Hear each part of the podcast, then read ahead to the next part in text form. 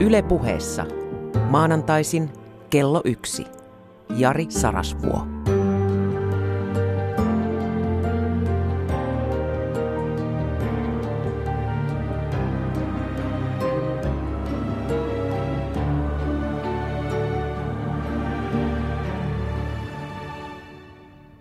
Ystävä. Todellakin. Talvi on tulossa.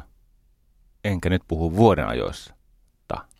Puhun tästä kuvittelisen Stark-suvun motosta Winter is coming.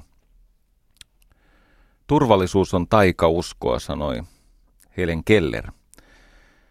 Helen Keller, muistatteko semmoisen hahmon?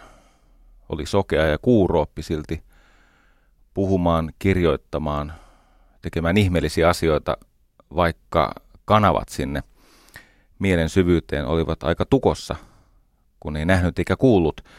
Helen Keller sanoi, että turvallisuus on enimmäkseen taikauskoa.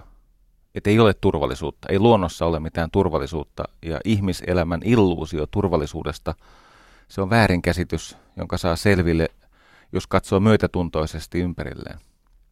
Elämä on joko uskalias seikkailu tai ei mitään. No, tällä kertaa viestini on rohkaiseva, optimistinen, tulevaisuuden uskoinen, sillä vaikka talvi tulee Suomeen, puhun nyt siis yhteiskunnallisesta talvesta, me selviämme siitä, kesti se kuinka kauan tahansa ja oli se kuinka ankara tahansa, koska suomalainen sisu. Nämä toivottomuustyräänsä palvovat saavat tehdä ihan mitä lystäävät, sillä heillekin koittaa, en tiedä onko tämä heille ilouutinen vai lopullinen loukkaus, mutta heillekin koittaa pelastus, kun tämä kansa löytää taas sisunsa. Ja se tapahtuu näinä aikoina. Riittävä urheiden ja jalojen etujoukko pelastaa taas tämän maan lauluillaan, loitsuillaan jälleen kerran. Alle kolmekymppisenä olin paljon kipuilevampi ja itsesäällisempi kuin nykyisin. Olen siis luonnostani perimältäni kipuherkkä, mutta siihen aikaan se kivun merkitys tai väsymyksen, pettymyksen, loukkaantuneisuuden merkitys oli paljon nykyistä suurempi.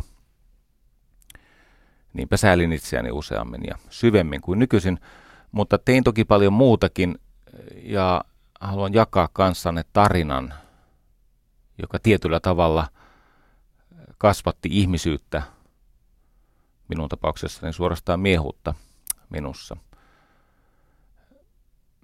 Mä vietin useita kertoja vuodessa ää, tuolla Nauvon merivartiotornissa Fagerholmassa semmoisia ääriintensiivisiä sessioita, joissa saatoin valmentaa 16, pahimmillaan 18 tuntia putkeen. Ja meitä palveli siellä tämmöinen hotelli Strandbuun henkilökunta, semmoinen juureva emäntä, jota ei mikään äh, minun aikataulutempaukseni horjuttanut.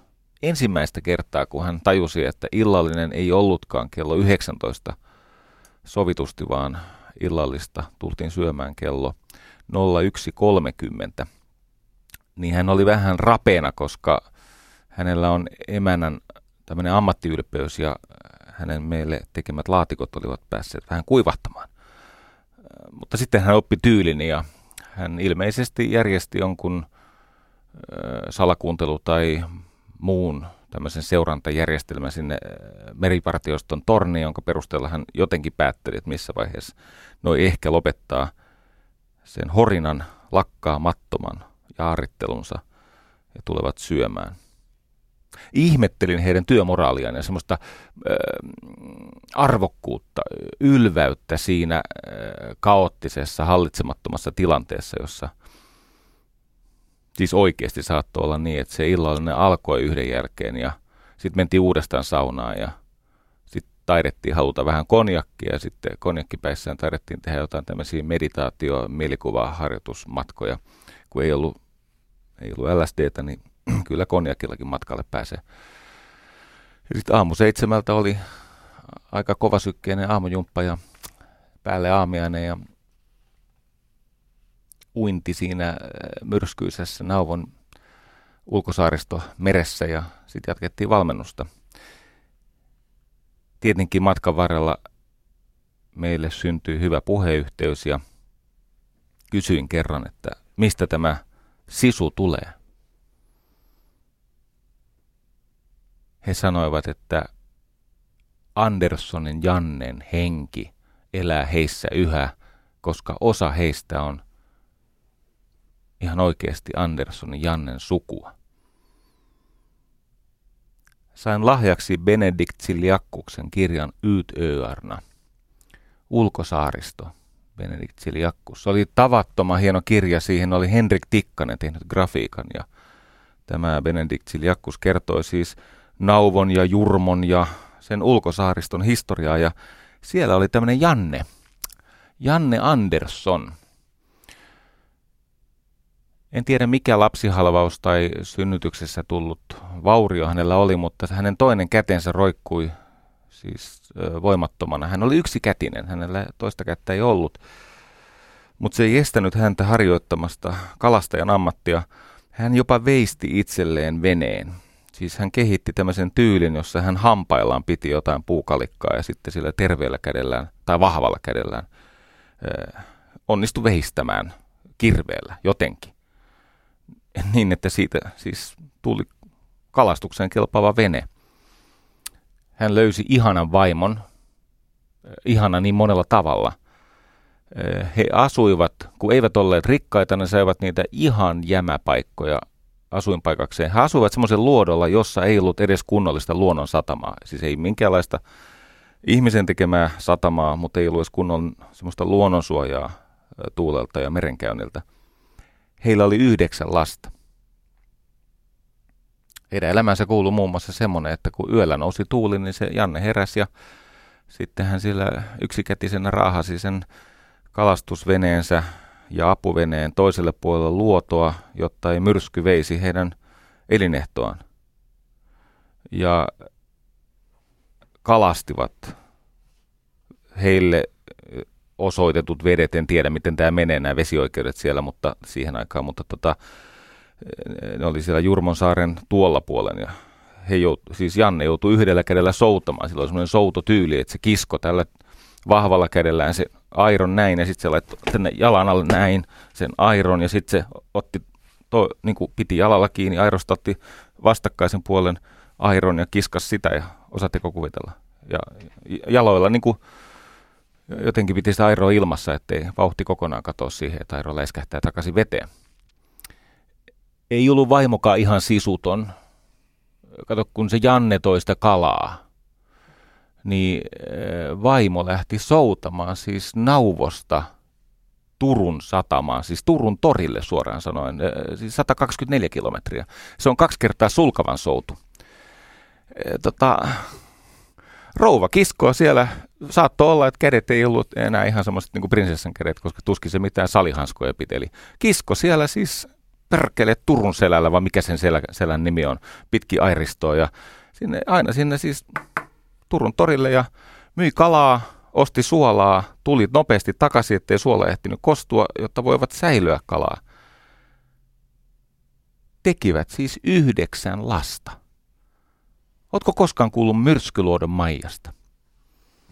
Tämä samainen Beneditsiljakku siirsi tämän Jannen ja vaimon, jonka nimeä häpeäkseni en tässä muista. Etsin koko aamun kirjastostani tätä Yytööärän kirjaa, mutta en löytänyt. No en etsinyt koko aamu, valmistelin tätä aika paljon.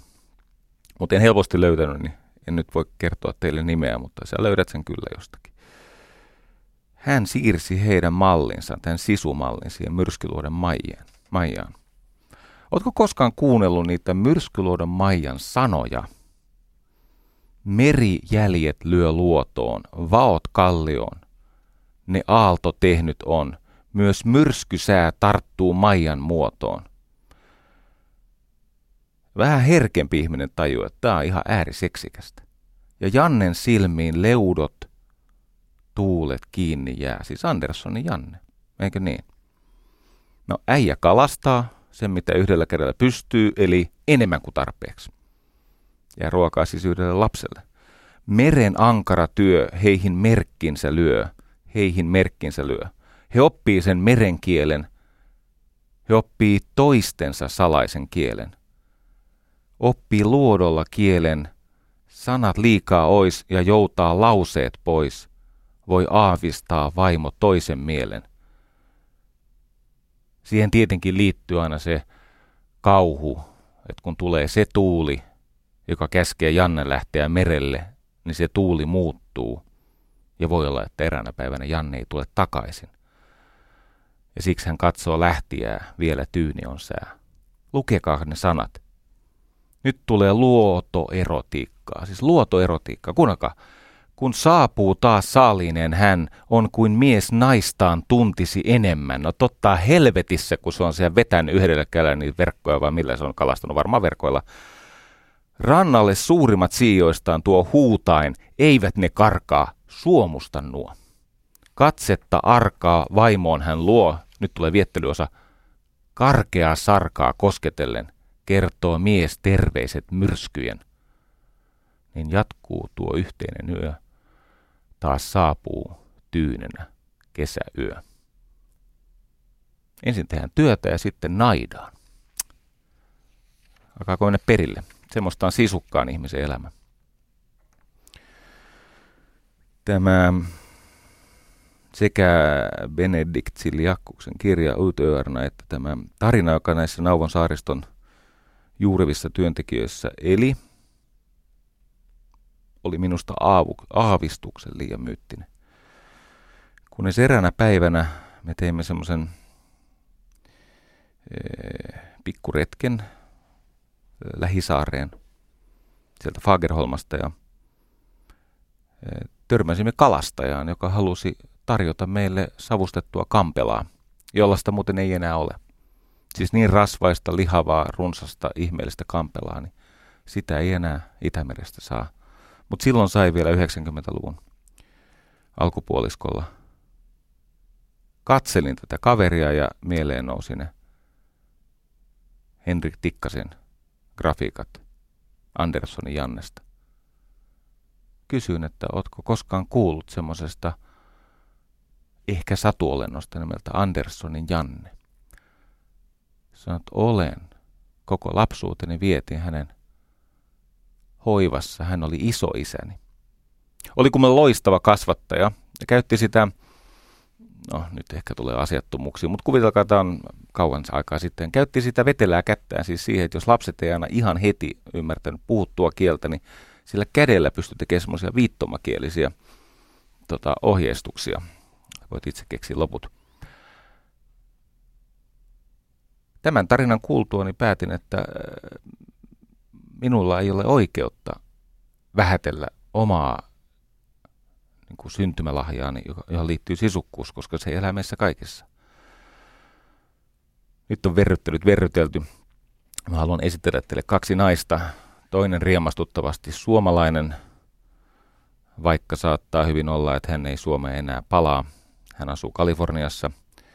Hänen nimensä on Emilia Lahti ja toinen on hänen eräänlainen opinnonohjaaja, professori Angela Duckworth.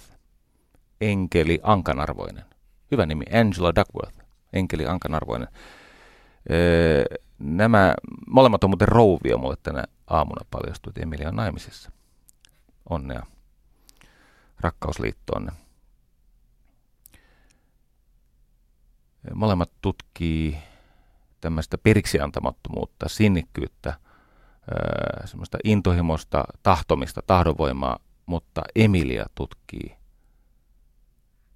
sisua. Emilia Lahti on asettanut yhdeksi päämääräkseen tehdä sanasta sisu, S-I-S-U, sisu, tämmöisen psykologisen tieteellisen käsitteen niin, että se menee sillä suomenkielisellä nimellä sisu. Ja hän on aivan erityinen hahmo. Hän eh, tässä, olisiko ollut kaksi vai kolme vuotta sitten, oli Los Angelesissa eh, tämmöisessä psykologian maailmankonferenssissa pitämässä tota, esitystä, vaikka onkin nuori ihminen.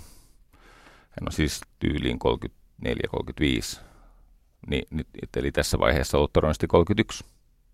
Näin mun laskupää sanoo. Ja ja, ja tota, hän äh, puhui sisusta ja siitä, miten se eroaa tästä perseveranssista, englanniksi perseverance. Kuulemma sellainen termi on kuin perseveranssi. Meniköhän se oikein? Perseveranssi. Joo, perseveranssi. Se on kuulemma psykologinen käsite. Perseveranssi kelpaa mulle. Hauska. No, se on siis suomeksi periksi antamattomuus. Ja hän hahmotteli siellä tiedekonferenssissa näille muille maailmanluokan psykologian tutkijoille sitä, että miten eroaa tämä Angela Duckworthin tutkima tämä grit tai perseveranssi. Tästä suomalaisesta käsitteestä sisu ja äh, tota, loppuvuonna 2014 Suomen Kuvalehdessä äh, tota, julkaistussa jutussa hän kuvaa sitä eroa näin, että et, e, e, et jos äh, ihminen on varma oman kapasiteettinsa rajoista ja sitten hän piirtää tämmöisen pallon, näkymättömän pallon ilmaan käsillään. Näin. Ja, ja äh, tämän kapasiteetin rajat ovat siis tämän näkymättömän pallon rajat ja tämä periksi antamattomuus on siellä sisällä, mutta jos puristaakin vähän, vielä vähän kovemmin ja ylittää ne rajat, joita piti muureina, niin päästäänkin sisun alueelle. Sisu on siis periksi antamattomuuden tuolla puolen. Ja kun tämä lähetys tästä etenee, te ymmärrätte, että se ei ole ainoastaan tämmöistä umpimielistä puskemista tai tämmöistä äh, raivohullua, intohimoista, äh, että purran hampaita niin, että suupohja täyttyy lujauhosta ja, ja tehdään mitä tahansa, vaan, vaan se, on, se on paljon herkempi tila ja haavoittuvaisempi tila, myötätuntoisempi tila, mutta täysin pysäyttämätön. Siis sisukkaat ihmiset ovat pysäyttämättömiä. Eli nyt suokaa anteeksi, mä käytän vähän tässä rinnalla tämmöistä äpäreenglantia, ja sehän multa käy. Eli tämä sisu muuttaa barrierit frontiereiksi. Barriereiksi, niin se on niin kuin muuri tai läpäisemätön este. Se on siis se, se, on se vankilan niin, muuri tai seinä, barrier. Ja frontier on taas tämmöinen rajaseutu. Se on tuntematon alue ihmiselämässä. Se on se, Eikö niin? Star Trek. Final Frontier. Sinne mennään. Boldly. Boldly. Kyllä sielläkin joku käsikirjoittaa ymmärtänyt, mistä on kysymys. Eli jätetään se, mikä tiedetään ja missä tämä perinteinen ää, niin kuin periksi antamattomuus, perseveranssi vaikuttaa. Ja mennään sinne, mitä on mahdoton lopullisesti sanallistaa. Ja Tämä muuten tämä Emilia Lahti, joka siis tutkii tätä nuorella iällä siellä yliopistoissa ja tekee paitsi ansiokasta julkaisutyötä, niin hän tekee vähän muutakin, niin kuin kohta kerron, niin kun hän pääsi Angela Duckworthin, josta kerron kohta enemmän, koska hän on tässä asiassa maailmalla maineikkaampi, tunnetumpi monistakin syistä. Hän on MacArthur Fellow. Mutta yhtä kaikki kun hän pääsi tähän Angela Duckworthin ohjaukseen, niin hän tietenkin sanoi, että häntä hirvittää, häntä jännittää. Se, että tämä sisun käsite on niin iso ja tietyllä tavalla transcendenttinen, tai siinä on jotain semmoista niin kuin pyhyyttä tapailevaa, johon Angela Duckworth, kokeneempi mutta sielultaan yhtä tuore kuin 30-vuotias tai siinä vaiheessa varmaan 32-vuotias, mikä ikinä on kaiken. Emilia Lahti sanoi hienon lauseen, ja tämä on, on suuremmoinen työnohjaus. Siteraan Angela Duckworthia. Hän sanoi jännittävälle Emilia Lahdelle, kuten kaikessa tieteellisessä tutkimuksessa, sinun ei tarvitse olla oikeassa. Sinun tarvitsee olla vain rehellinen. Se riittää se, että ei tule mitään suurta löydöstä, ei ole ratkaisevaa. Mutta se, että etsii rehellisesti sitä, tutkii sitä rajamaastoa, etsii toiveikkaasti näitä löydöksiä, on ratkaisevaa, koska seuraavat sukupolvet tutkijoita voivat sitten rakentaa tästä. Mutta Emilia Lahti on löytänyt jotain olennaista. Niistä ihmisistä, jotka kokevat itsensä sisukkaiksi, 83 prosenttia on sitä mieltä, että sisua voi kehittää.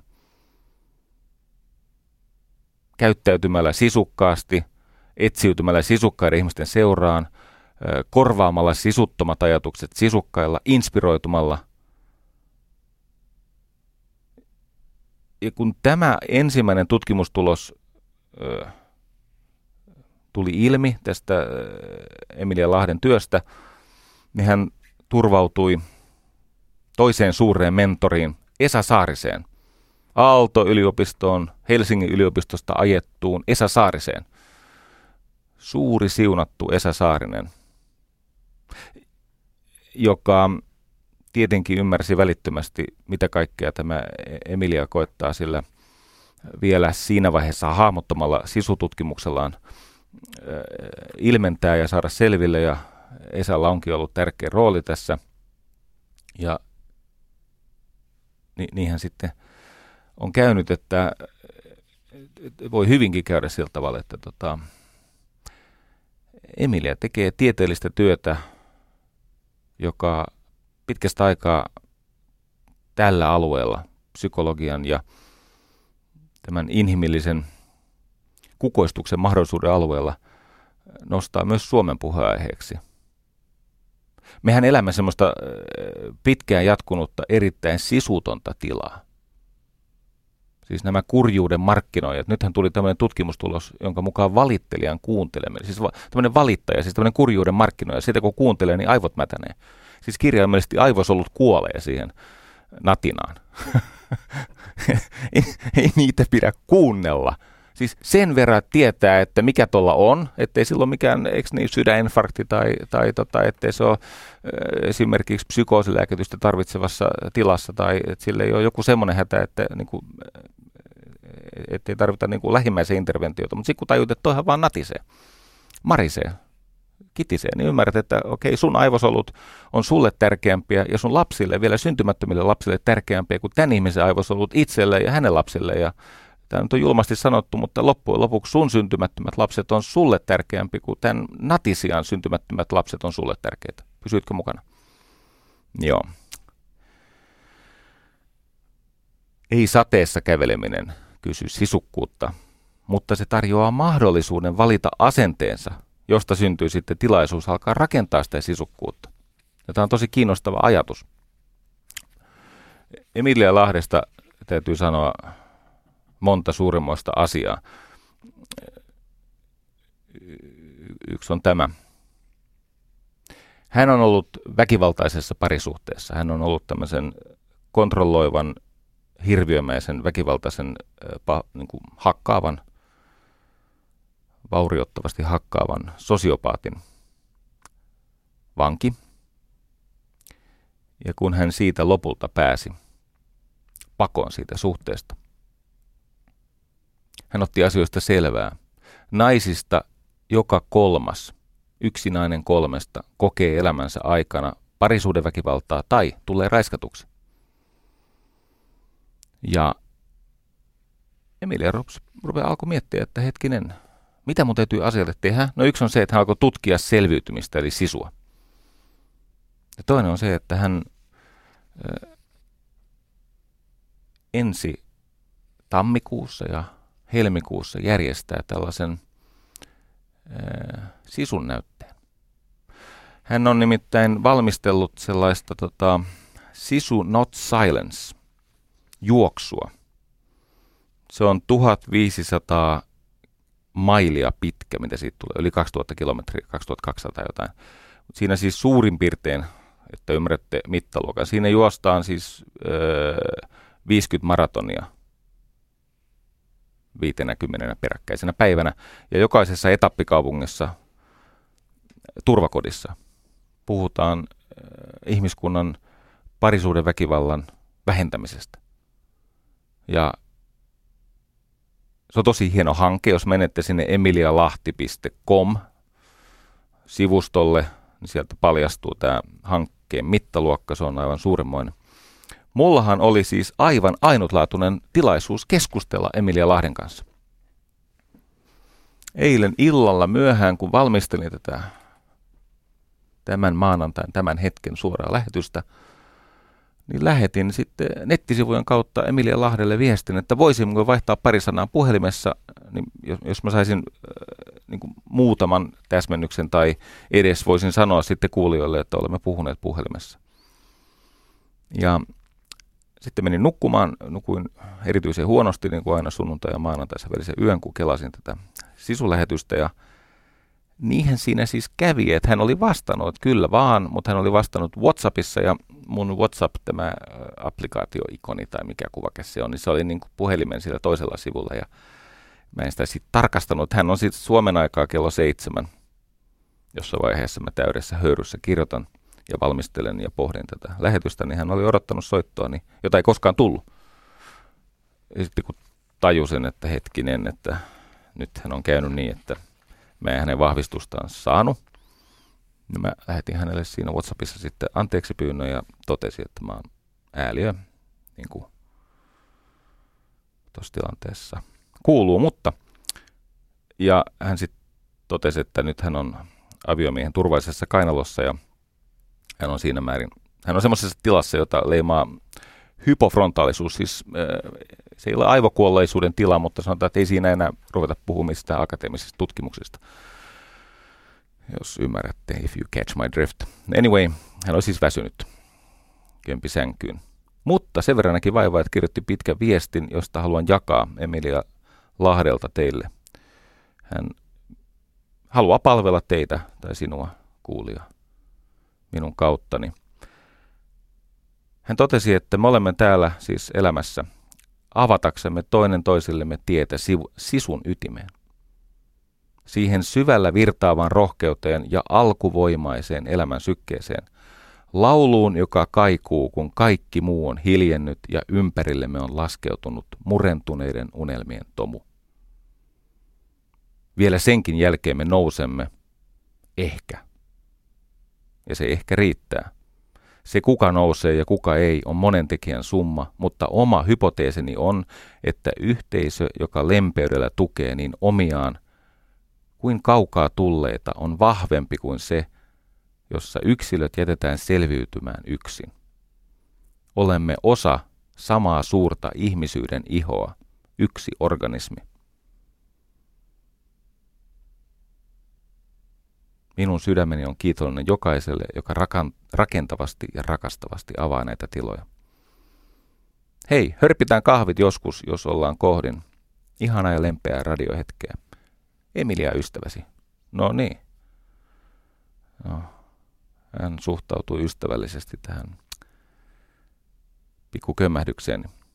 Menkääs katsoa tämä Sisu Not Silence perhe- perheväkivaltaa vastaan. Tämä mainitsemani Angela Duckworth, joka on siis tietyllä tavalla yksi näistä Emilia Lahden tutkijan työn ohjaajista.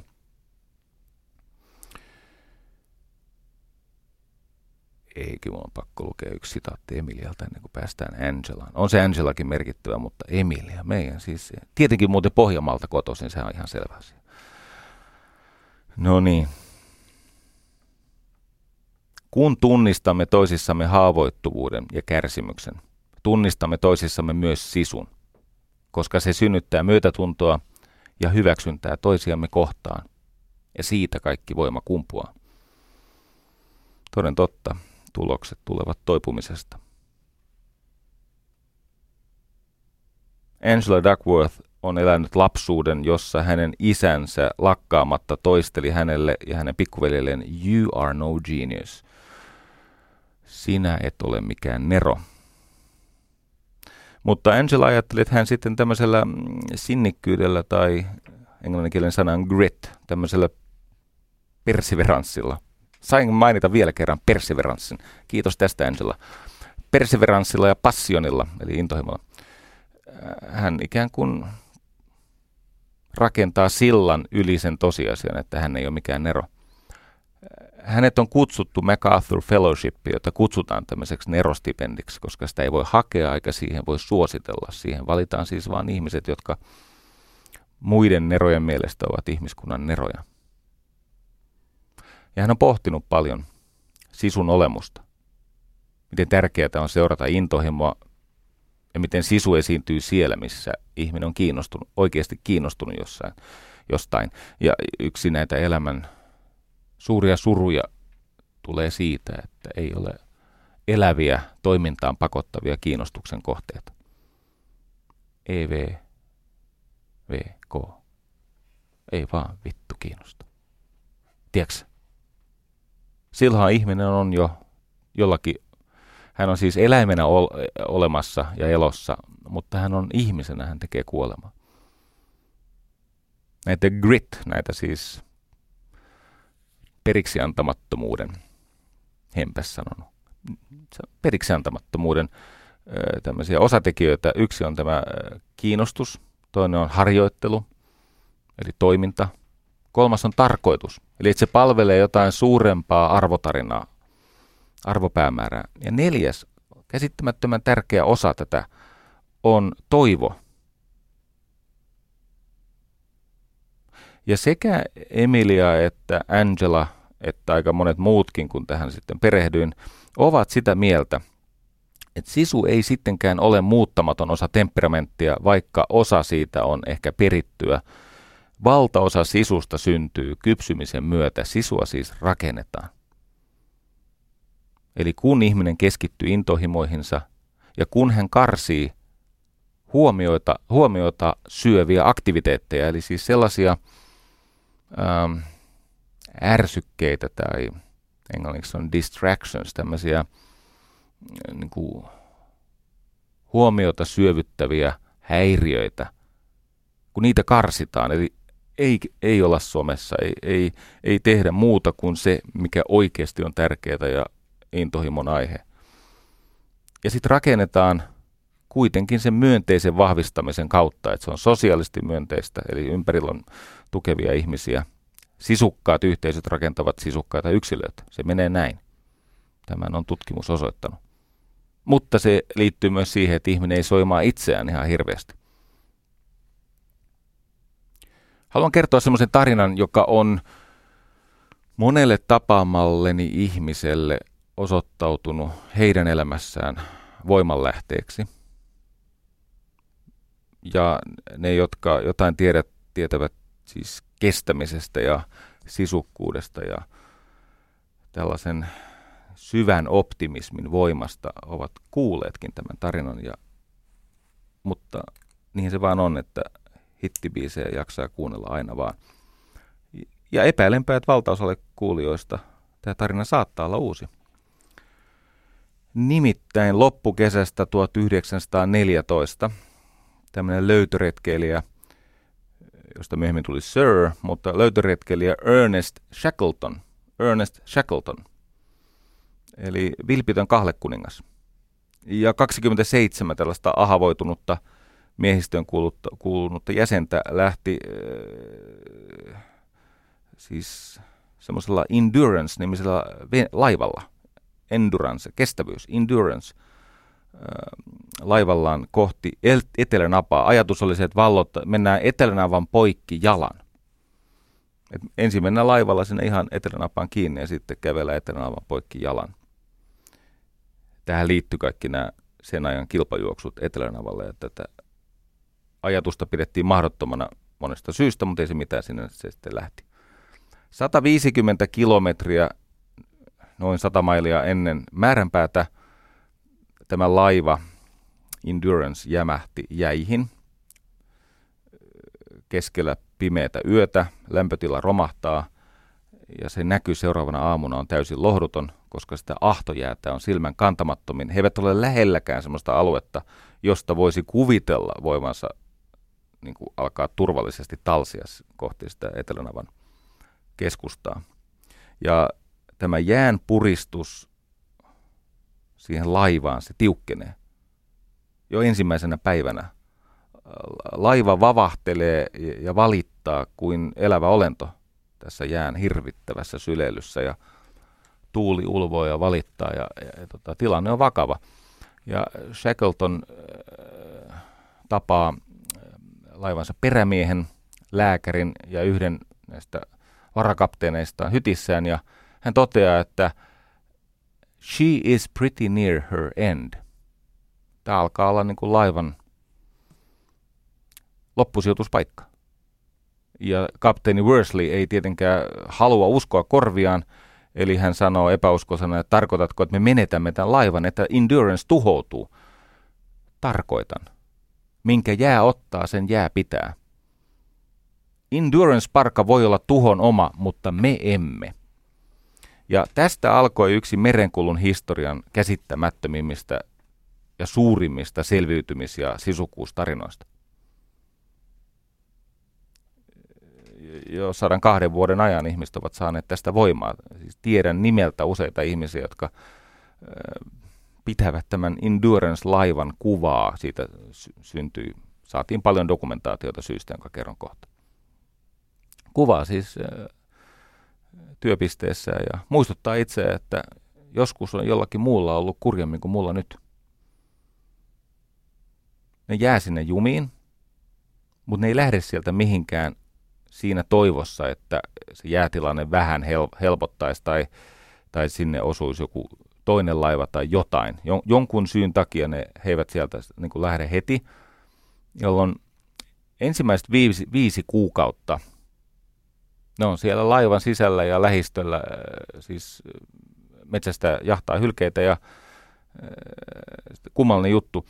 Siis soittaa banjoa. Yksi niistä hepuista, siis yksi näistä päällystön kuuluvista tyypeistä, oli ottanut banjon mukaan ja sitten se soitti banjoa ja ne laulo ja, ja, ja äh, vietti keskenään tanssiharjoituksia ja, ja kirjoitti runoja, nämä merimiehet.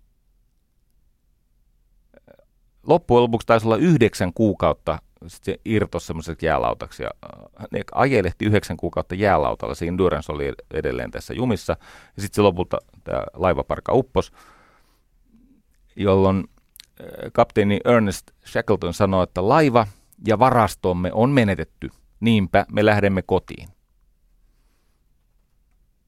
Se oli hyvin sanottu. Niinpä me lähdemme nyt kotiin. Tätä on analysoitu tätä tarinaa valtavasti ja on havaittu, että siellä on muutama juttu, joka opettaa meille jälkipolville sisukuudesta tärkeitä läksyjä. Ja tietenkin on tämä, että silloin kun on tiukka tilanne, niin pahinta mitä voi olla on se, että pomo on pessimistinen. Pomon täytyy olla optimistinen, koska kukaan ei seuraa pessimistiä helvettiin. Mutta se pomon optimistisuus tietyissä olosuhteissa tarttuu porukkaan, ja se tarkoittaa siis sitä, että ihmiset kestävät, jaksavat, sietävät ja käyttäytyvät toisiaan kohtaan arvokkaammin. Näitä on tutkittu tämmöisiä vastaavia löytöretkien jumiin jäämistilanteita ja hyvin tyypillistä on se, että se sivilisaatio romahtaa saman tien. He alkaa, ne alkaa nämä tilanteen panttivangeiksi jääneet ihmiset tapella ja varastaa ja ö, tehdään itsemurhia ja pahimmassa tapauksessa lopulta syödään toisiaan. Nämä soittaa banjoa, jättää tanssiharjoituksia ja, ja runoilee, kirjoittaa runoja harjoittelee siis taitavasti värssyn kirjoittamista. Ja kun näiden piti lähteä sitten, oli pakko lähteä siltä lautalta, lauta alkoi, se jäälauta alkoi hajoilla pienempiin palasiin ja sitä oli uponnut jo tämä laiva, niin tietenkin kaikki muu paitsi aivan välttämätön hylättiin. Kaikki ylimääräinen oli välttämätöntä pakko hylätä, paitsi tämä äh, Hassin banjo.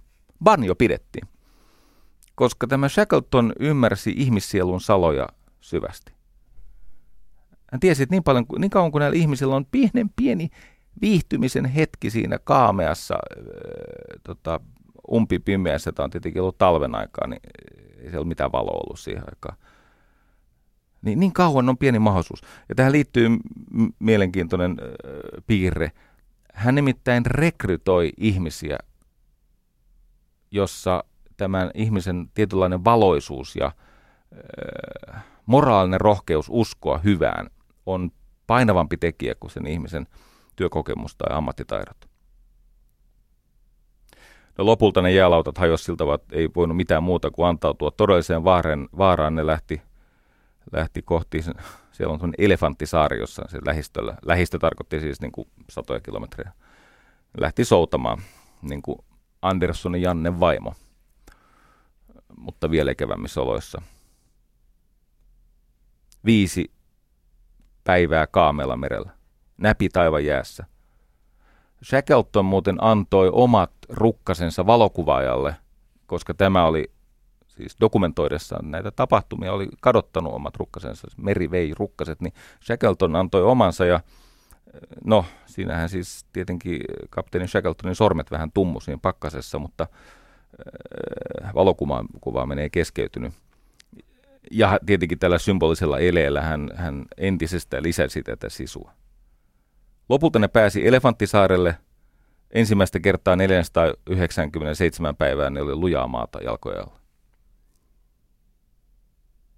Ja Shackleton tajuaa, että on aivan pakko jatkaa matkaa heidän niin kuin, varusteensa ja ei sinne Elefanttisaarelle, ei sinne, siellä, se on kaukana kaikista kauppareiteistä.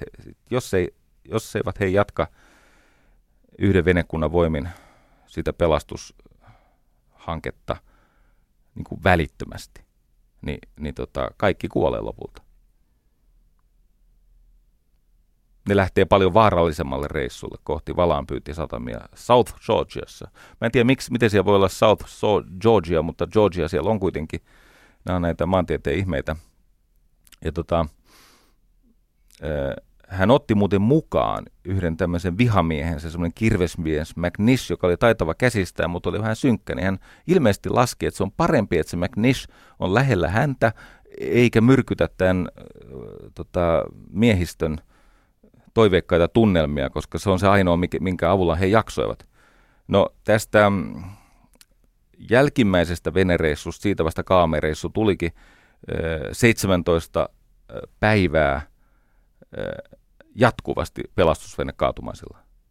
Tuli tämmöinen, muuten tämmöinen hurrikaani, tämmöinen hirmumyrsky, joka oli kaatanut 50-tonnisen tota, höyrilaivan samoilla tonteilla, sama myrsky. Ja kun ne lopulta pääsi sinne Georgiaan, niin ne ei edes uskaltanut rantautua, kun mainingit oli niin kovat, ne, ne kalliot olisi rikkonut ne, mutta kun sitten ne pääsee siihen maihin, niin heillä alkaa tämmöinen 36 tunnin ää, kiipeily ja, ja juoksureissu. He, ne ylitti semmoisen niin vuoriston. Ja kun myöhemmin tätä samaa reittiä on kulkenut erittäin paljon paremmin varustettuina muut porukat, niin ne, ne ei voi tajuta, että siis timpurin työkaluilla ja noin alle 20 metrin mittaisella köydellä, niin se, tota, oliko niitä nyt sitten seitsemän, pääsi 36 tunnissa sen, pääsi sinne, sinne valanpyyntiasemalle. Siellä muuten hän törmäsi, tämä Shackleton törmäsi tämmöiseen kaveriin, jonka hän tunsi. Siellä oli tämmöinen talvipäivystäjä, aseman johtaja, äh, norjalainen Toralf Sorle.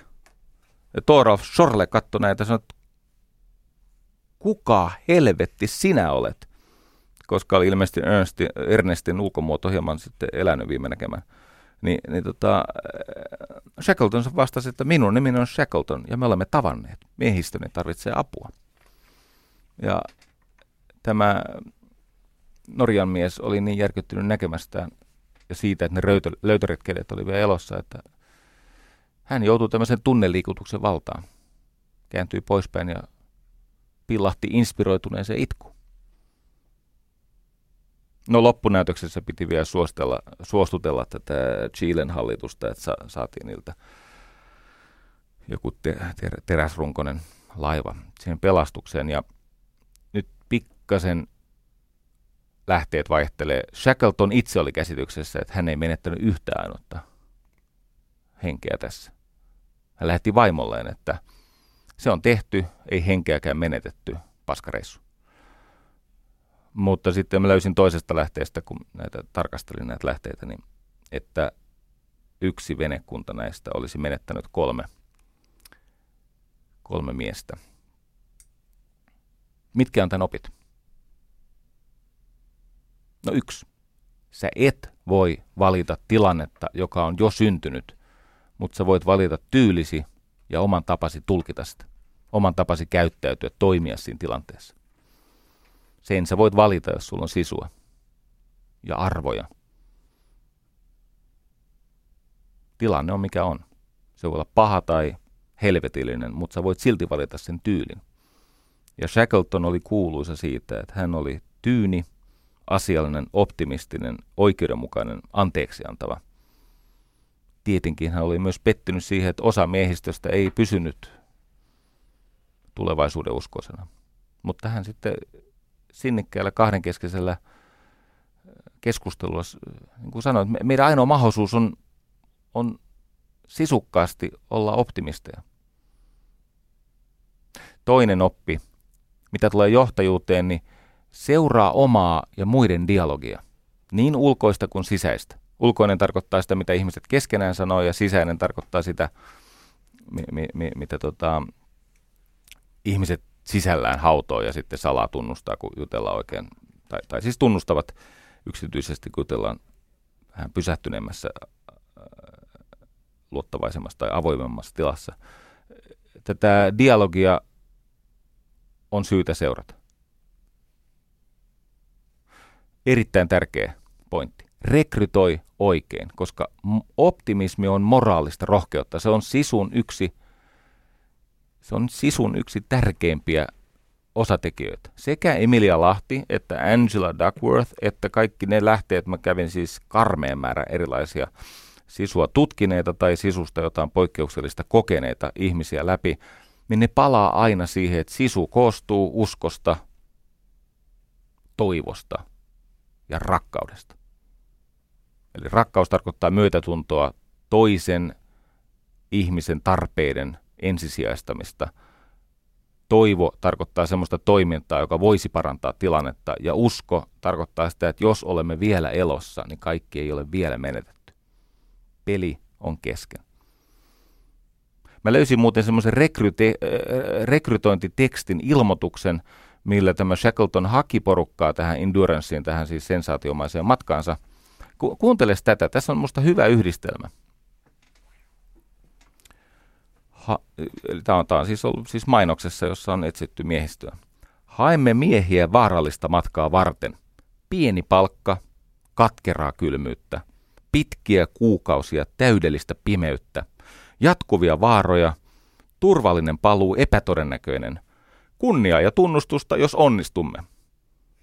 5000 hakemusta. ja miten valitsee Shackleton?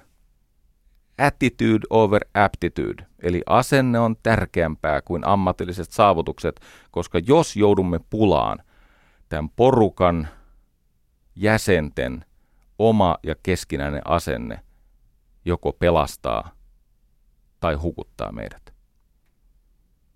Edelleen integroi tämä sisukas optimismi suunnitelmaan.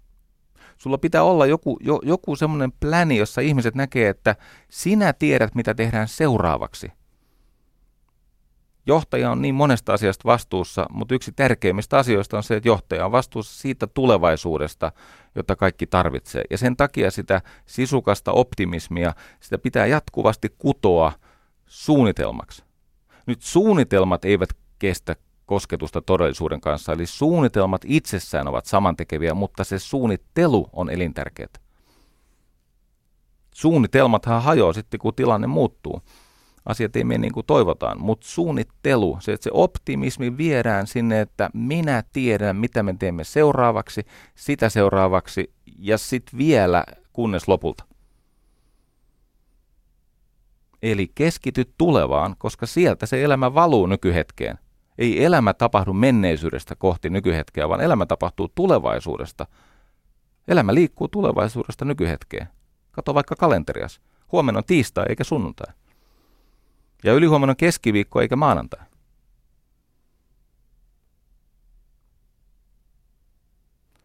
Kohtaa se ankara, julma todellisuus, mutta rakenna sille kehys tai perspektiivi, joka tukee ihmisten tarpeita ja tavoitteita. Ruokkii sitä sisukkuutta. Eli tietenkin ei, ei olla siis pollianna tyyppisesti ääliömäisen niin kuin, optimistisia tai, tai positiivisia, vaan kohdataan se julma, kaamea todellisuus semmoisena kuin se on, mutta sille rakennetaan kehys ja perspektiivi, jossa on tämä toivon teema, koska se tukee tekemisen, sisukkaan tekemisen kautta tarpeita ja tavoitteita. Mä olen kotona maalauttanut seinään, työhuoneeni seinään tämmöisen virkkeen. Se on Henry David Thoreaun virke ja viimeksi tänä aamuna, kun kello soi 04.57, vaimo aina nauraa näille kummallisille kelloajoille. Miksi ei se ole tasan 5, miksi se on 04.57 tai 05.02. No jotenkin se tuntuu tieteellisemmältä, kun siinä on tämmöisiä hajaminuutteja puoleen ja toiseen. Mä olisin mitä. Sitten mä menen siinä ihan pöppörössä, tota, no ehkä aamupissan jälkeen, mutta sitten kun mä oon kykenevä seisomaan sen tekstin edessä, niin mä luen, luen sen tekstin siis sillä tavalla subvokalisoiden, eli heilutan huulia, mutta en päästä kauheasti ääntä. Ja se teksti menee näin. Ja mä oon tätä lukenut siis aamusta toiseen, ja tämä teksti elää minussa jossakin määrin, koska olen taas täällä. Se menee näin. En tiedä mitään rohkaisevampaa tosiseikkaa kuin ihmisen kiistaton kyky ylevöittää elämäänsä tietoisella pyrkimyksellä. Se on valtava lupaus, joka on totta. Henry David Thoreau, en tiedä mitään rohkaisevampaa tosiseikkaa kuin ihmisen kiistaton kyky ylevöittää elämäänsä tietoisella pyrkimyksellä. Tietenkin tämä edellyttää siis toivoa. Aleksanteri Suuri, kun se isänsä pyynnöstä tai mistä tahansa syystä ehkä Aristoteleen kotiopettamisen istuttamista ajatuksista johtuen Aristoteles oli siis Aleksanteri Suuren kotiopettaja. PT, personal trainer.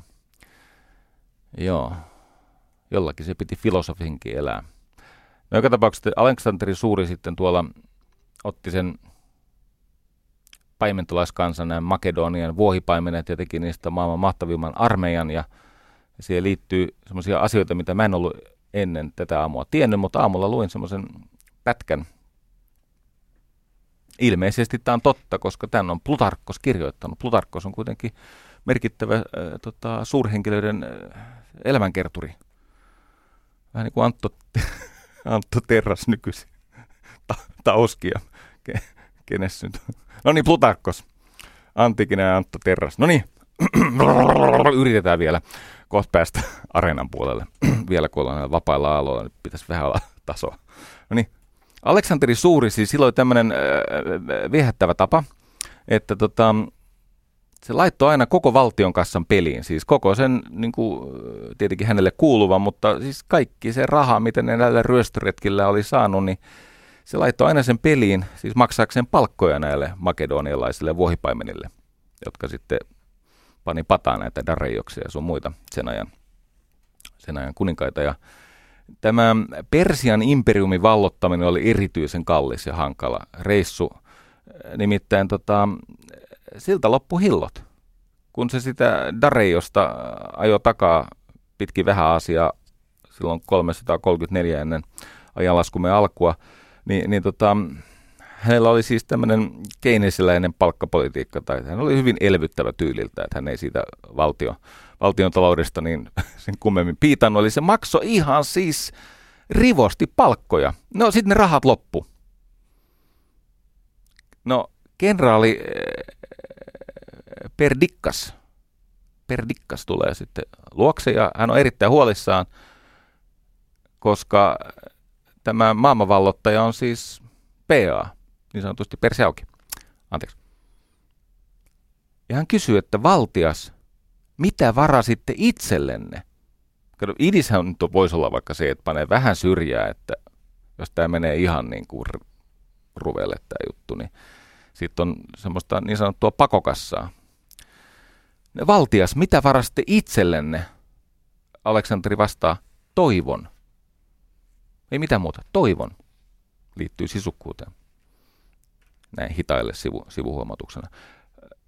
Johon per, per Dikkas vastaa, että vai niin. Me, jotka jaamme työmme tai työnne, me, jotka jaamme työnne, jaamme myös toivonne, sanoi kenraali Perdikkas ja luovutti oman omaisuutensa Aleksanteri Suuren unelman rahoittamisen. Tietenkin jonkun lapun ne kirjoitti, että sillä olisi niin kuin tavallaan korko sillä omaisuudella, jos käy hyvin. Ja Plutarkkos, tämä Antto Terras, niin, anteeksi, tämä on kohtuutonta. No niin, anyhow, niin Plutarkkos äh, kertoo, että tästä mm, kenraali Perdikkasin esimerkistä innoittuneena, niin moni muukin hyvässä asemassa ollut luovutti siis omaisuutensa yh, sen yhteisen tehtävän uhriksi. Syntyi moraalinen oikeutus. Syntyi siis peruste jatkaa taistelua sen tarinan puolesta. Ja se on kuitenkin ihmisissä piilevän sisukkuuden yksi näitä välttämättömiä ehtoja, että ihminen kokee, että tämä on oikein. Tämä on, tämä on tärkeää. Tämä on, niin kuin äh, Angela Duckworth sanoi, että tämä, tämä palvelee jotain minun tarpeitani suurempaa tarkoitusta ja tarinaa.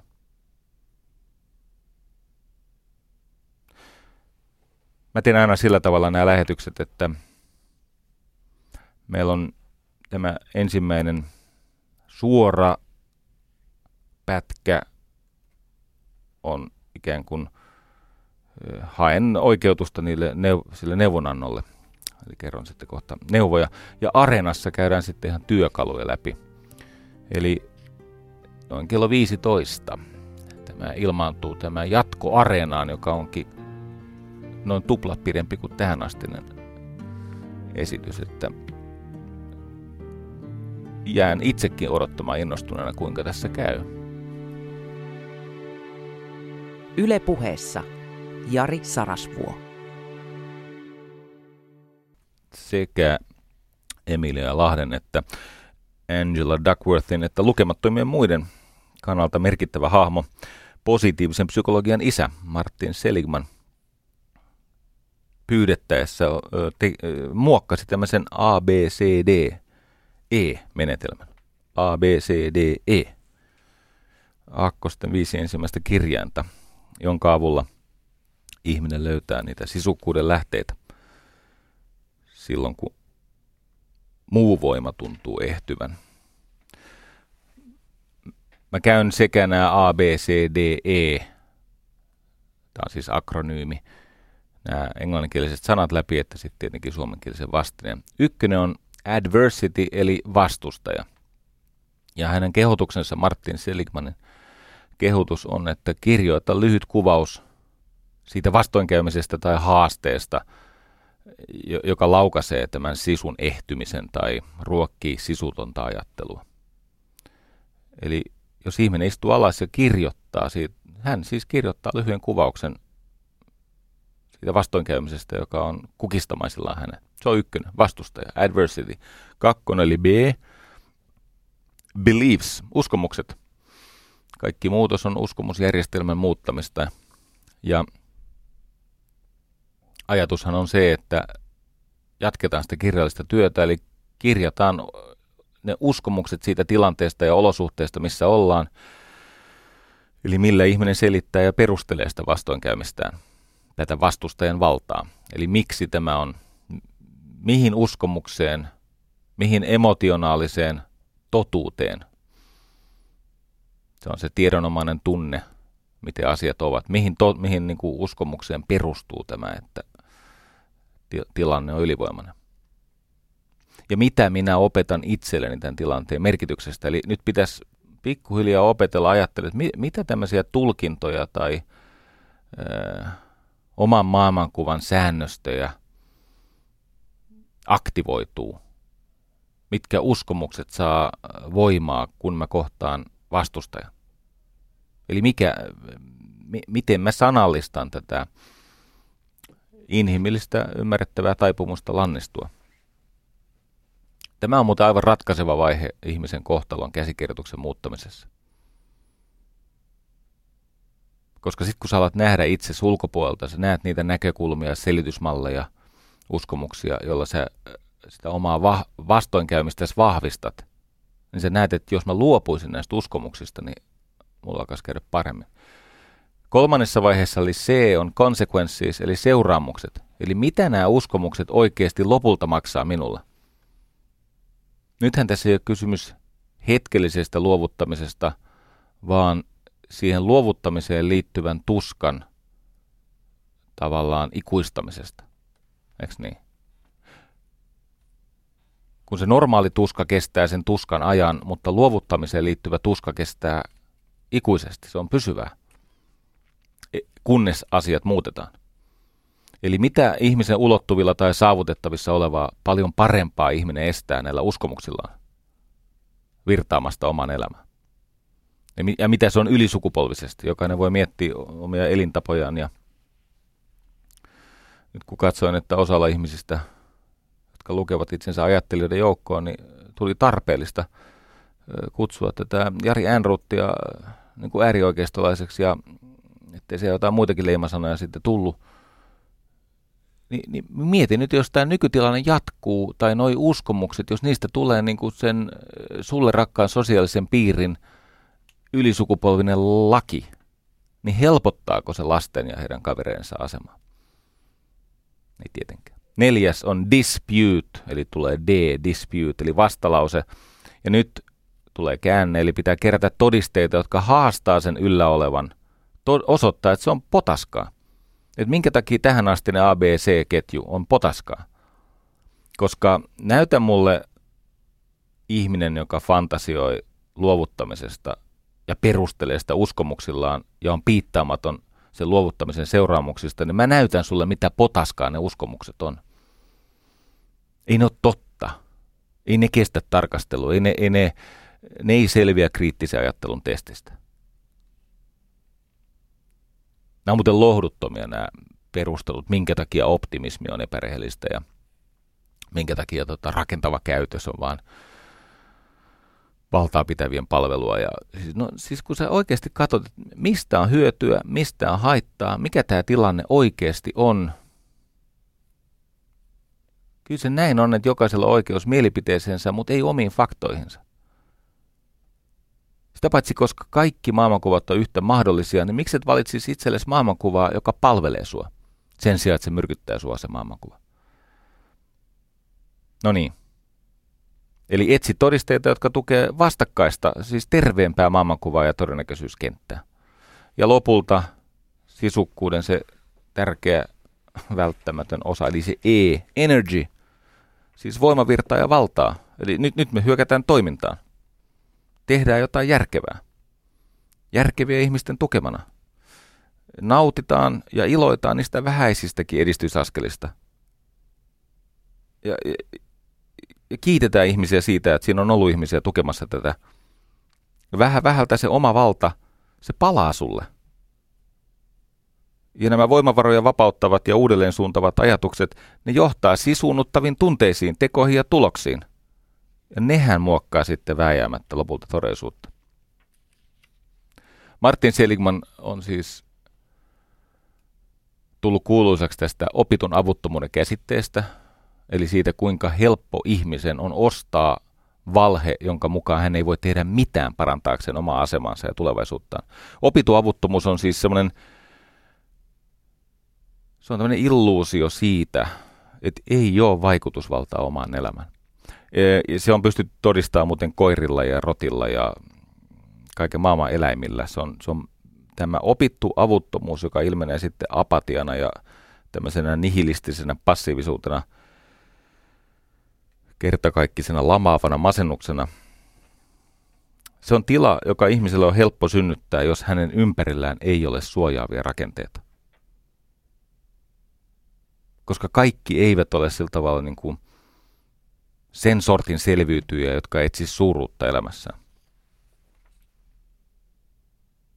Pakko muuten kertoa tähän tarina niin ikään vähän runsaan sadan vuoden takaa. Theodore Roosevelt, Roosevelt, Theodore Roosevelt, lokakuussa, lokakuun 14. päivä 1912 oli tuolla Wisconsinissa, Milwaukeeissa, e, tota, hän oli menossa, siis keskellä vaalitaistelua, hän oli menossa pitämään puhetta ja siinä hän kävi niin hassusti, että tämmöinen saksalainen sekopää Johan Flamman Schrank ampui häntä revolverilla rintaan. Siis fotam! Ja, ja, ja tota, no tietenkin siis joku ampuu rintaan, niin sehän, sehän ei varsinaisesti paranna sitä siis käsillä olevan niin kuin iltapäivän, tai no tämä on tapahtunut melko myöhään illalla kahdeksammas. Tämä äh, salamurhaaja aika nopeasti siis alistettiin, otettiin niin kuin, siltä risuttiin ase ja se otettiin valtaa ja sitten siellä väkijoukossa oli joku, joka halusi jo tappaakin sen, mutta tämä Theodore Roosevelt sitten sanoi, että tuokaa hänet tänne. Ja tarkoituksena kysyä, että miksi teit tämän? Ja sitten kun tämä äijä vaan siis, tämä saksalainen immigrantti vaan tuijotti häntä sekopäisenä, niin Roosevelt sitten totesi, että no ei tässä nyt ilmeisesti vastausta tulee ja sitten sanoi, että luovuttakaa hänet poliisille turvallisesti ilman ylimääräistä väkivaltaa. No nyt avustajat on sitä mieltä, että Roosevelt lähtee sairaalaan, mutta kyseinen Roosevelt oli eri mieltä. Hän nimittäin tota, ilmoitti, että hän pitää sen puheen. Kaveri on ammuttu just rintaan. Ja Roosevelt sanoi, että niin, mutta kun se ei ehkä sattunut niin pahasti. Ja nämä on kiskomassa sitä sairaalaa ja tämä sanoi, että ei kun mä pidän sen puheen, täällä on 10 000 ihmistä. Mun on pakko pitää se puhe. Ja kun hän oli kokenut metsästäjä ja ties vaikka mitä, tämmöinen eränkävijä, niin tämä Roosevelt teki semmoisen jutun, että se niin kuin yski, siis tarkoituksella yski käteensä, ja huomasi, että siihen ei tule veripisaroita, jolloin hän päätteli, että hänen niin kuin keuhkonsa ei ole puhki. Ja sitten hän tajusi, että hän, siis tajunta pysyy yllä. Tietenkin hän on huono vointinen, kun on luoti rinnassa. Ja, ja tota, hän menee sitten siellä lavalle, ja tämä MC sanoi, että nyt on semmoinen tilanne, että, että tätä presidenttikandidaattia on juuri ammuttu. Ja sitten sieltä yleisesti joku huutaa, että fake. Ja Roosevelt nousee siihen ja sitten hän avaa vaatteensa. Ja, ja ne on tietenkin täynnä verta. Siellä on semmoinen metallinen silmälasikotelo. Ja sitten tämä puhe. 50 sivua käsinkirjoitettua puhetta, niin se puhe ja sitten tämä silmälasikotelo ja paksu takki oli hidastanut sen verran sitä luotia, että se luoti oli pysähtynyt niin kuin puolen sentin päähän sydäntä, sydämestä. Ja, ja tota, Roosevelt sitten sanoi, että tämä on muuten aika tehokasta, mitä viestintään tulee. Hän sanoi, että nyt hän on pahoillaan, että hän joutuu pyytämään teitä, että olkaa niin hiljaa kuin ikinä mahdollista, koska hän ei voi käyttää ääntään normaalisti. Että sen verran tämä luoti haittaa tätä puhumista. Ja sitten hän sanoi, että tässä on tämä 50 sivua, mitä hän on teille valmistellut ja olkaa onnellisia. Hän ei vedä tätä, hän ei pysty. Veti vain 90 minuuttia. Ja, ja tota, mielenkiintoista on se, että no tästä tuli siis tietenkin legenda ja niin poispäin. Ja hän on arvostettu presidentti ollakseen republikaani. Hän oli yksi progressiivisimpia republikaaneja koskaan. Nimittäin hän purki näitä siis ryöstöparoneiden trusteja, hän purki näitä kapitalistien näitä, näitä tota, kartelleja. Mutta mielenkiintoista on tämä. Tämä Roosevelthan ei syntynyt vahvana, hän syntyi erittäin heikkona, kitukasvusena, astmaattisena ja, ja, ja, ja niin kuin, hän oli niin heikko, että hän joutui aina pyytämään pikkuveliään suojelemaan itseään, kun hän sai turpaansa kaiket päivät. Sillä oli semmoinen korkea kimeä ääni ja sitten se oli ilmeisesti jotenkin ärsyttävä. Ja, ja tota, sai siis lättyynsä ja pikkuveli oli sitten henkivartijana. Ja, ja sitten Roosevelt totesi, että ei se pikkuveli kuitenkaan maailmantappiasti mua pysty seuraamaan ja suojelemaan, niin se alkoi sitten harrastaa tämmöisiä voimia kasvattavia lajeja, niin kuin painonnostoa ja nyrkkeilyä ja ratsastusta ja erävailusta ja niin poispäin. Hän löysi itselleen sisukkuuden lähteen siitä tavallaan siitä niin kuin kehollisesta. Hän, siis laittoi sen instrumenttinsa kuntoon, jotta hän voisi olla sitten työssä ja myöhemmin elämässään sisukas. Ja niin olikin.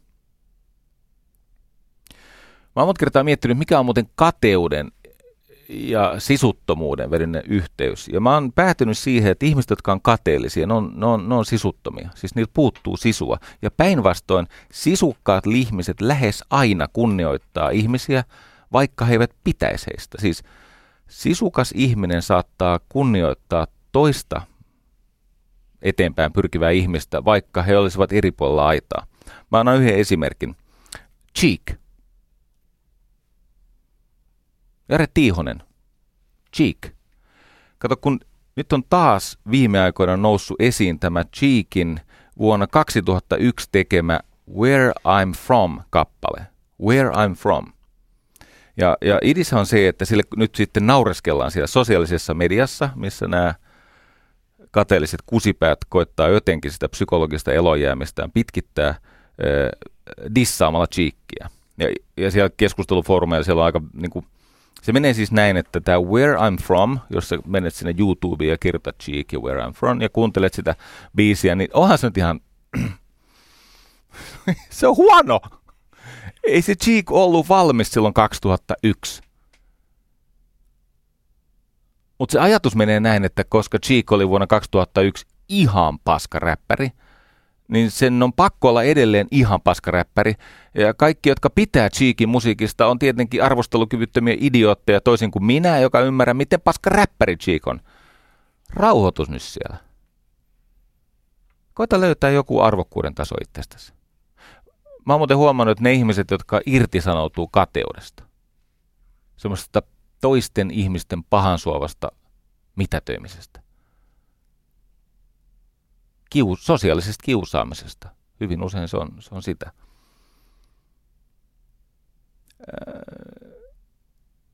Mä oon siis siinä käsityksessä, että paitsi että Cheek on se hahmo, joka on myynyt stadionille enemmän lippuja kuin Michael Jackson ja aika moni muu maailman tähti, kaksi täyttä stadionillista, niin hän on myös esimerkillä vaikuttanut Antti Tuiskun ja Jari Sillanpään ja ties vaikka siis kuinka, siis hän on, hän on ei nostanut, ei ole siis ainoastaan tehnyt omaa historiaa, vaan omalla sisukkuudellaan raivannut tietä kollegoilleen.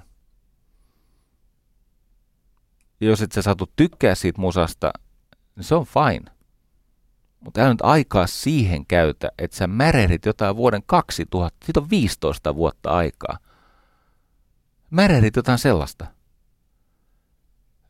Sä menet oikeastaan lähes kenen tahansa pitkällä kovalla työllä itsensä löytäneen ihmisen uran alkuvuosien, niin onhan ne pikkasen kiusaannuttavia ne jutut. Koskee ihan kaikkia.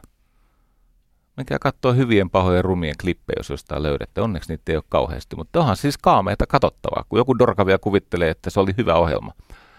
No sen ajan mittapuiden mukaan, mutta nykyisesti, jos niitä pantaisi tuonne uusintana, niin mä joutuisin muuttaa maasta ja vaihtaa lasten sukunimeä. no jaa.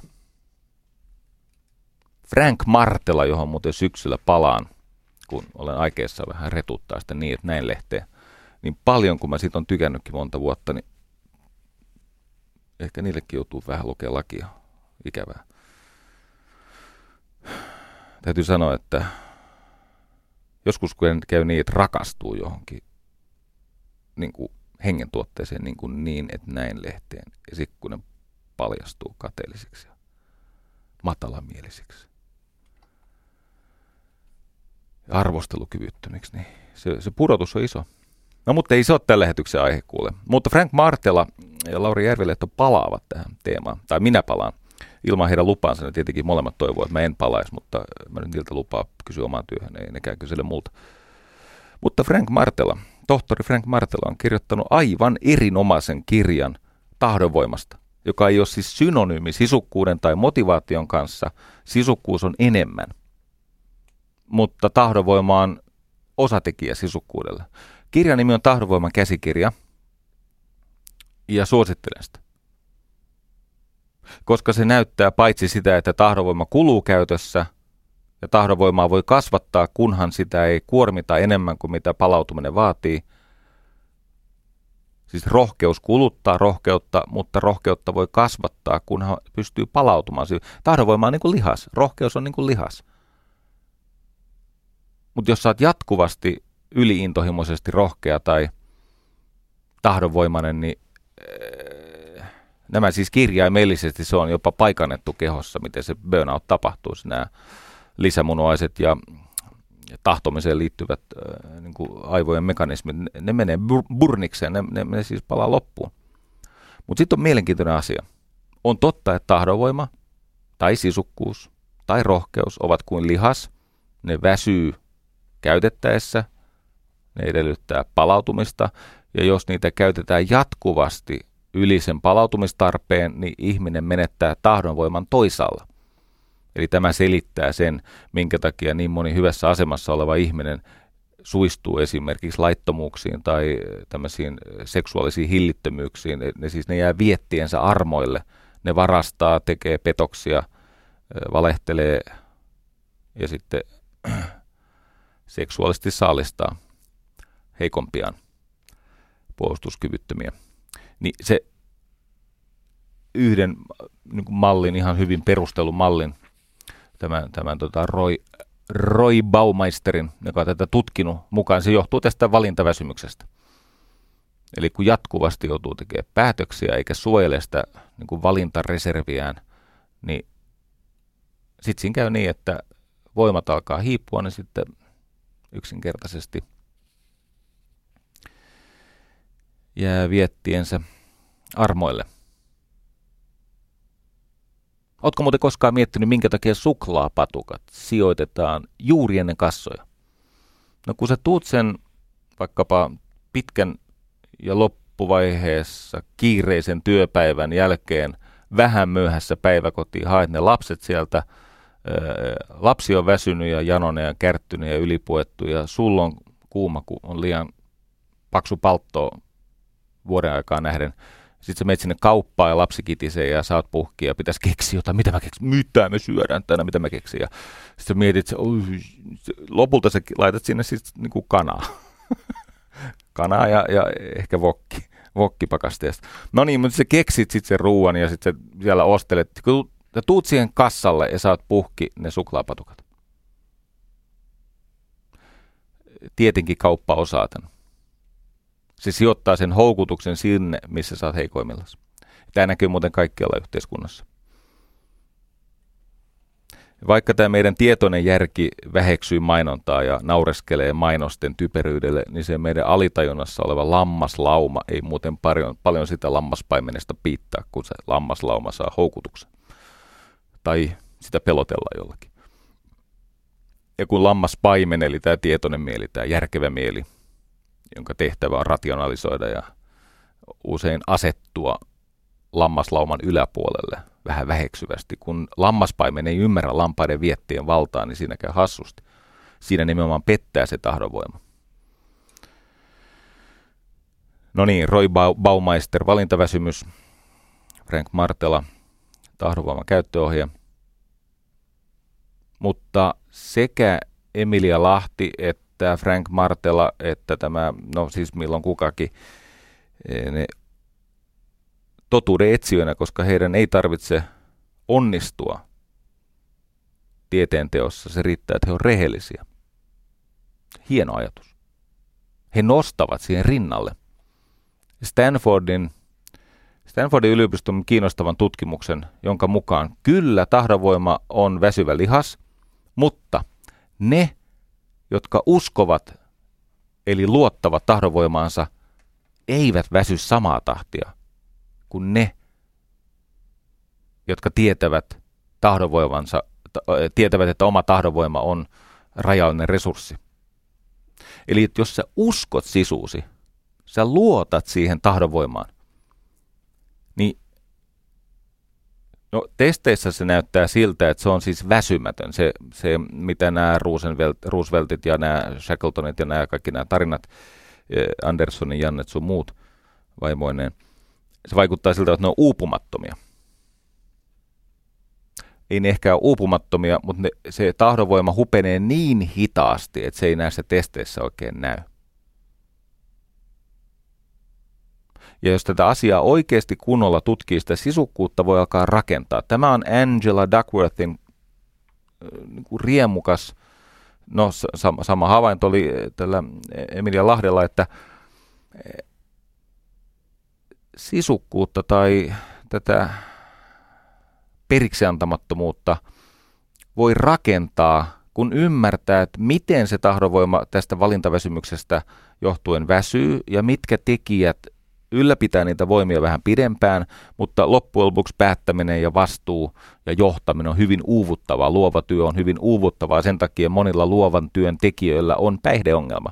Ne hakee helpotusta toisaalta, ne on täysin tahdon voimattomia sen, sen houkutuksen, helpotuksen edessä.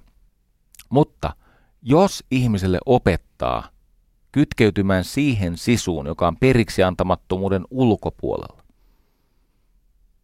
Tämä on suorastaan jumalinen voima. Tämä on mielen ulkopuolelta, mä nyt, tämä on nyt mun puhetta, mutta siis mielen ulkopuolella on se, mitä minä kutsun hengeksi. Siellä on arvot, siellä on tarkoitus, siellä on se, mikä elämässä on, ärsytti tämä sana tai ei, pyhää. Ja näiden yhdistelmä, että puolet tahdonvoimasta on kuin lihas, ja sitä lihasta pitää huoltaa, ravita, palauttaa – ja treenata. Ja toinen puolisko liittyy näihin arvoihin, siihen optimismiin, jalouteen.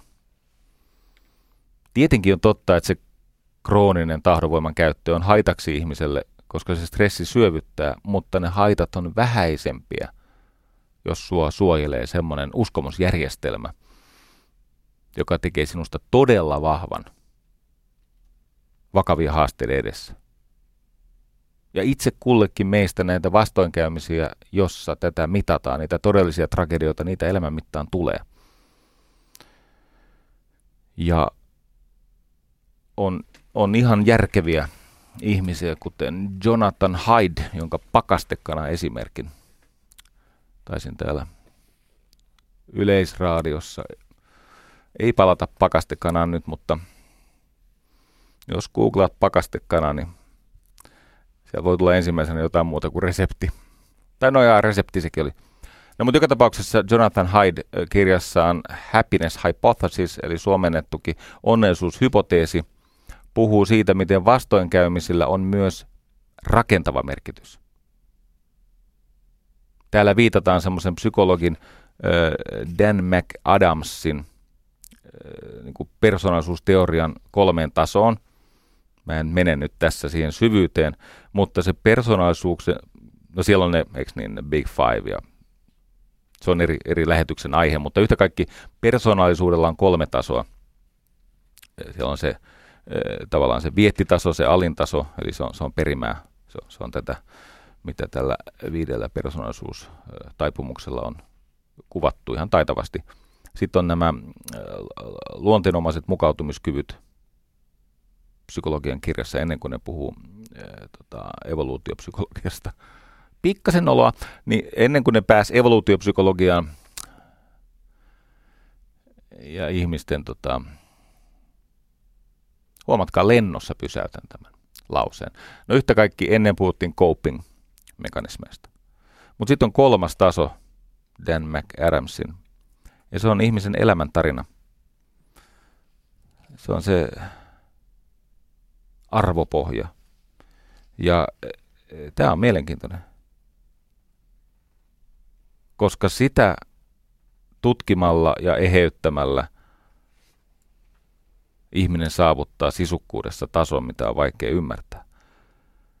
Jamie Pennebaker, Jamie Be- Pennebaker, Pennebaker. Se on niin kuin tämmöinen penne, siis tulee mieleen joku pasta, pastaleipuri niin osoitti, että tota, vahvistamalla tätä kolmatta tasoa, käsittelemällä traumoja tietyllä tavalla, niin se tekee ihmisestä pysäyttämättömän vahvan. Kolmas tai neljäs tai viides merkittävä Stanfordin psykologi Kelly McGonigal ilmaisee tämän samalla tavalla, että meissä on monia minuuksia, jotka taistelevat ajatustemme, tunteidemme ja toimintamme kontrollista jokainen tahdonvoiman haaste on pohjimmiltaan taistelu näiden eri minuuksien välillä. Meidän tulee kehittää itsetietoisuuttamme ja itsehillintäämme, jotta ylempi minuutemme nousisi johtavaan asemaan. Nykyisin ne tutkii näitä tahdonvoiman ja sisukkuuden, ei ainoastaan sitä olemuksellista tasoa, vaan myös sitä, että mi- miten niitä vahvistetaan. Joo, täytyy sanoa, että tahdonvoima, sehän on mielen, mielen kyky valita kahden halun välillä. Tämä on Frank Martelan määritelmä. Ja silloin viisainta on tehdä siitä omasta tavoitteesta helpoin vaihtoehto, koska silloin sun aivot ei ainakaan lähde sabotoimaan sitä. Tota, niin tai näin, niin meissä on sisukkuutta, jonka syvyyttä on vaikea lopullisesti ymmärtää ja joka tulee käyttöön, kun me alamme luottaa siihen. Me opettelemme uskomaan, luottamaan siihen sisukkuuteen, uskomaan, toivomaan ja rakastamaan. Ja tämä, minkä takia sisu ja myötätunto ovat yhteydessä, niin kuin Emilia Lahti niin kauniisti kuvasi, niin se on avain. Se trauman jälkeinen kasvu perustuu myötätunnon ja rakkauden ja välittämisen kasvuun. Nämä, kun rohkeus on lähellä sisukkuutta, siis semmoinen hiljainen, pysäyttämätön, talttumaton rohkeus, niin mitä se rohkeus on?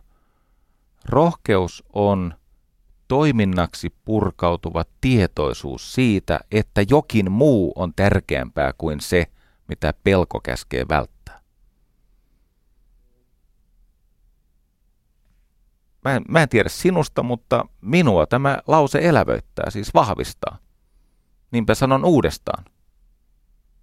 Rohkeus on toiminnaksi purkautuva tietoisuus siitä, että jokin muu on tärkeämpää kuin se, mitä pelko käskee välttää. Ja tästä löytyy tämä ihmisen erityinen arvokkuus. Eikä tämä arvokkuus ole fasismia tai oikeistolaisuutta sen takia, että joku uskoo, että ihmisessä on myös se ylevä minä.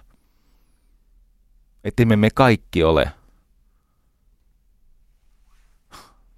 Emme me kaikki ole tämän systeemin tulosteita. Kun joku sanoo, että Orwell pelkäsi, että se mitä me vihaamme tuhoaa meidät. Siinä missä Huxley pelkäsi, että se mitä me rakastamme tuhoaa meidät. Ja me olemme liukumassa ehkä sittenkin enemmän sinne Huxleyn maailmaan. Ja tämä Orwell ehkä kaikista painoharhoista huolimatta, niin ei ole niin läheinen vaara kuin Pysytkö muuten mukana? Orwell pelkäsi sitä, että se mitä me vihaamme tuhoaa meidät. Huxley pelkäsi sitä, että se mitä me rakastamme tuhoaa meidät. Mitä me himoitsemme tuhoaa meidät. Mä en lähde tätä tässä avaamaan. Jos jotakin kiinnostaa, niin saat helposti selvillä, mitä se tarkoittaa. Mutta mä jätän vaan tähän ajatukseen, että – et rohkeus ja sisukkuus, ne on tämmöisiä talismaaneja, ne on eräänlaisia sy- symbolisia niin kuin taikavoimia ö, tota, välittäviä, niin ne on, ne on inhimillisen arvokkuuden niin kuin voimia, joiden edessä vaikeudet ja esteet haihtuvat kuin sumu aurinkoisen päivän tieltä.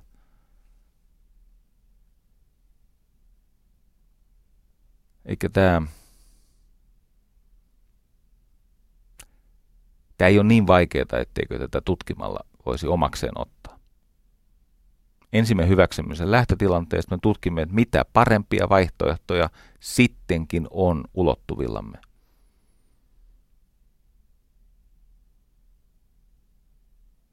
Ja lopusta kiittää ympäristö ja lähimmäiset ja jälkipolvet. Hei. Kiitos tästä hetkestä jälleen kerran ensi viikolla jotain muuta, mutta toivon mukaan yhtä intohimoista. Hyvää työviikkoa kaikille.